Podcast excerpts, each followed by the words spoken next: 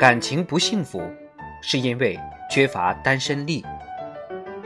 在美国作家普拉姆塞克斯的一部小说里，达芙妮要为女主角举办一场订婚派对，但是女主角的未婚夫情绪很糟糕，在派对前一直在工作、看电视新闻、收发邮件，冷落了女主角。女主角向达芙妮哭诉，想取消订婚派对。达芙妮说：“不能取消。我老公布莱德利已经让公司的飞机把切克餐厅的食物空运来了。关于不理睬你这一点，别担心。布莱德利几乎从来不和我说话，男人言简意赅、沉思不语的时候最性感了。”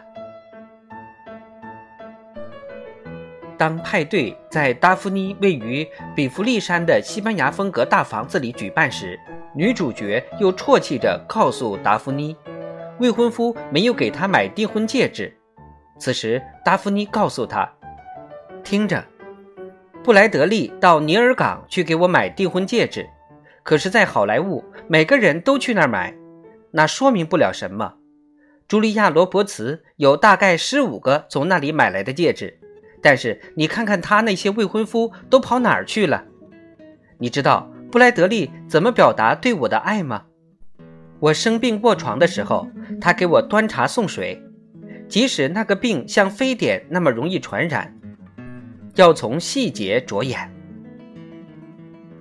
虽然达芙妮不是小说里的主要人物，但她真是令我印象深刻。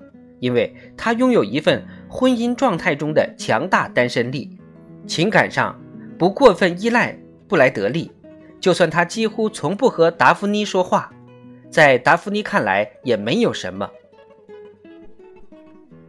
他有主见的从自己在乎的细节着眼，去体会布莱德利表达爱意的方式，就算达芙妮患上了传染性极强的病，导致卧床不起，布莱德利。依然为他端茶送水。前不久，我看了一部电影，女主角从事家政服务养活自己，认为人生中只要有威士忌、香烟和男友就足够了。她的男友也很穷，为了看场电影，两个人一起去献血领票券。在房东上涨房租后，女主角也不肯放弃威士忌和香烟，只是打包行李退掉房子。去找以前一起组乐队的老朋友们。在同住的请求被现实无情击碎，男友也要去国外工作后，女主角依然坚持自我，在酒吧里喝完一杯酒价也无情上涨的威士忌后，回到了她的住所——立交桥下的一顶红色帐篷里。这位女主角身上具备的自我生活能力及坚持力。应该算是单身力中的强大核心。无论男女，在恋爱或婚姻中，如果感觉不够幸福，大部分琐碎的原因都可以归纳为缺乏单身力。反复验证对方爱不爱你，这是感情上不够自信，过度依赖对方的外在表达，指望对方在经济上给予你更多的付出。